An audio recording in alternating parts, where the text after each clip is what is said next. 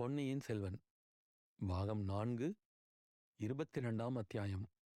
அனிருத்தரின் ஏமாற்றம். முதன்மந்திரி அநிருத்த பிரம்மராயர் சில தினங்களாக தலைநகரிலேயே தங்கியிருந்தார். அவரை காண்பதற்கு அரசாங்க அதிகாரிகள், சிற்றரசர்கள், சேனை தலைவர்கள், அயல்நாட்டு தூதுவர்கள், வர்த்தக குழுக்களின் பிரதிநிதிகள், ஆலய நிர்வாகிகள், தென்மொழி வடமொழி வித்வான்கள் முதலியோர் வந்த வண்ணமாயிருந்தார்கள். ஆதலின் அவருடைய மாளிகையில் ஜே ஜே என்று எப்போதும் ஜனக்கூட்டமாக இருந்தது. அநிருத்தர் தமக்கென தனியாக காவல் படை வைத்துக் கொள்ளவில்லை. பரிவாரங்களும் மிக குறைவாகவே வைத்து கொண்டிருந்தார். ஆகையால் பழுவேட்டரையர்களோடு அவருக்கு தகராறு எழுவதற்கு காரணம் எதுவும் ஏற்படாமல் இருந்தது. ஆனபோதிலும் சின்ன பழுவேட்டரையர் முணுமுணுத்துக் கொண்டிருந்தார். முதன் மந்திரி தஞ்சை நகரில் தங்க ஆரம்பித்ததிலிருந்து கட்டுக்காவல் குறைந்து போயிருந்தது. முதன் மந்திரியை காண வேண்டும் என்ற வியாஜத்தில் கண்டவர்களெல்லாம் கோட்டைக்குள் நுழைந்து கொண்டே இருந்தார்கள். சக்கரவர்த்தியின் அரண்மனையை அடுத்து முதல் மந்திரியின் மாளிகை இருந்தபடியால் அரண்மனை வட்டாரத்திலும் ஜனக்கூட்டம் அதிகமாகிக் கொண்டிருந்தது. முதன் மந்திரியின் பெயரை சொல்லிக்கொண்டும் அவருடைய இலச்சனையை காட்டிக்கொண்டும் அநேகம் பேர் அங்கே வந்து அவரை பார்த்த வண்ணமாயிருந்தார்கள். இதையெல்லாம் ஓரளவு கட்டுப்படுத்த வேண்டும் என்று சின்ன பழுவேட்டரையர் விரும்பினார். ஆனால் நேரில் முதன் மந்திரியிடம் போய் சண்டை பிடிப்பதற்கு வேண்டிய துணிச்சல் அவருக்கு இல்லை. பெரிய பழுவேட்டரையரும் இருந்தால் இருவருமாக யோசித்து ஏதேனும் செய்யலாம். இந்த சமயம் பார்த்து பெரிய பழுவேட்டரையரும் கடம்பூருக்கு போய்விட்டதனால் சின்னவரான காலாந்தக கண்டருக்கு ஒரு கை ஒடிந்தது போல் இருந்தது.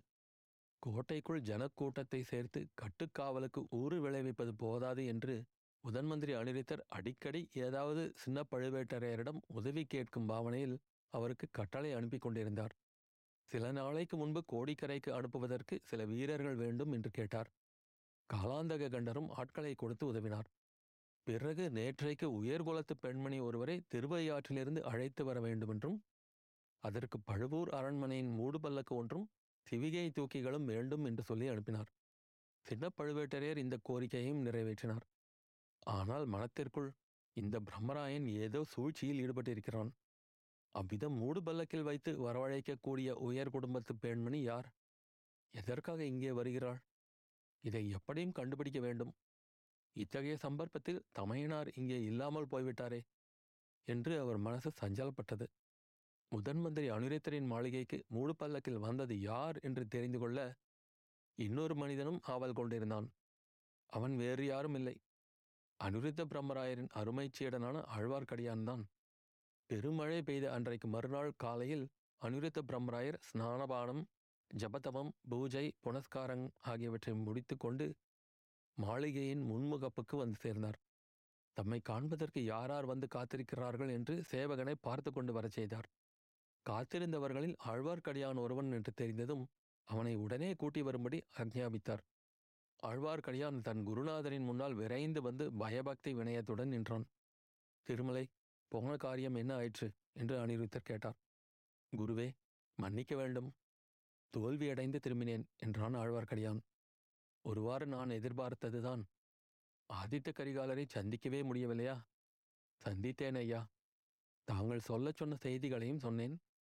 ஒன்றும் பயனில்லை. இளவரசரை கடம்பூர் அரண்மனைக்கு போகாமல் தடுக்க முடியவில்லை. இளவரசர் இப்போது கடம்பூரில்தான் இருக்கிறாரா? ஆம் குருவே, சம்புவரையரின் மாளிகையில் அவர் பிரவேசித்ததை பார்த்துவிட்டுதான் வந்தேன். இளவரசருக்கு சம்புவரையர் ராஜோபசார வரவேற்பு அளித்தார். சுற்றுப்புறத்து மக்கள் காட்டிய உற்சாகத்தை வர்ணிக்க முடியாது. அதெல்லாம் எதிர்பார்க்கக்கூடியதுதான். கடம்பூர் மாளிகைக்கு இன்னும் யார் யார் வந்திருக்கிறார்கள்? இளவரசருடன் பார்த்திவேந்திரனும் வந்தியத்தேவனும் வந்திருக்கிறார்கள். இங்கிருந்து பெரிய பழுவேட்டரையர் இளையராணியுடன் வந்திருக்கிறார். இன்னும் நடுநாட்டையும் திருவுனைப்பாடி நாட்டையும் சேர்ந்த பல சிற்றரசர்களையும் அழைத்திருப்பதாக கேள்விப்படுகிறேன். திருக்கோவலூர் மலையமான் மணிமுத்தா நதி வரையில் இளவரசருடன் வந்து திரும்பி போய்விட்டார். அந்த வீரக்கிழவன் சும்மா இருக்க மாட்டான். இதற்குள் சைன்யம் திரட்டத் தொடங்கியிருப்பான்.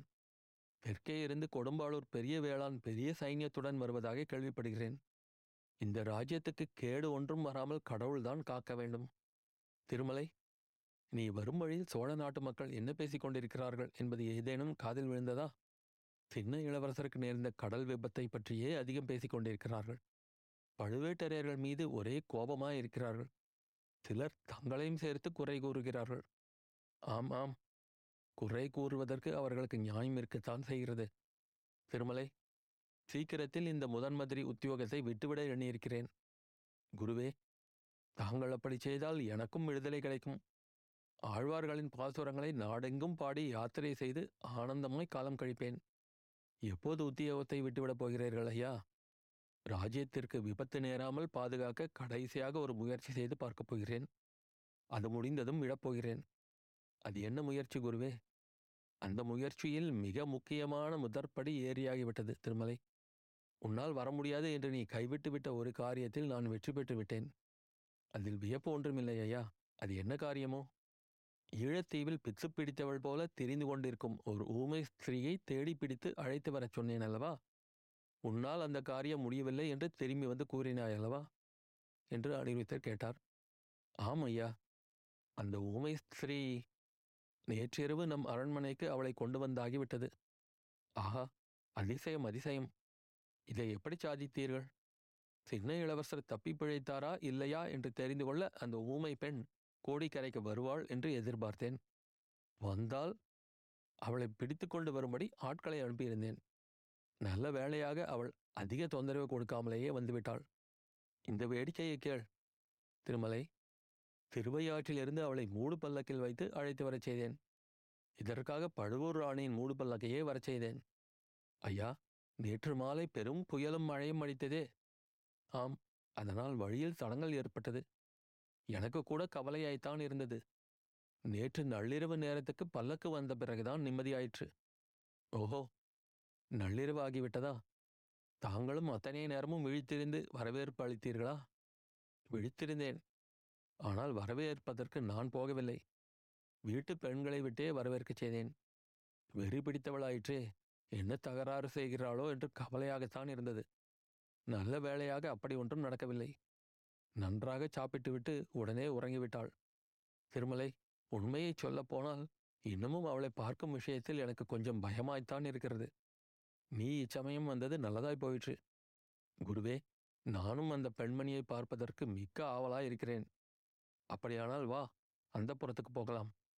உன்னை ஏற்கனவே அவளுக்கு தெரியும் அல்லவா? நீ சின்ன இளவரசருக்கு வேண்டியவன் என்பதும் தெரியும். ஆகையால் உன்னிடம் சிறிது சுமூகமாக இருக்கக்கூடும். குருவும் சீடனும் மாளிகையின் பின்கட்டுக்கு சென்றார்கள். தாதிமார்களிடம் நேற்றிரவு வந்த பெண்மணியை அழைத்து வரும்படி அநிருத்த பிரம்மராயர் கட்டளையிட்டார். தாதிமார்கள் அந்த ஸ்திரீயை அழைத்து கொண்டு வந்து நிறுத்தினார்கள். அநிருத்தர் அவளை பார்த்து திகைத்து போய் நின்றார். ஆழ்வார்க்கடியானின் முகத்தில் புன்னகை தவழ்ந்தது. அத்தியாயம் முடிவு.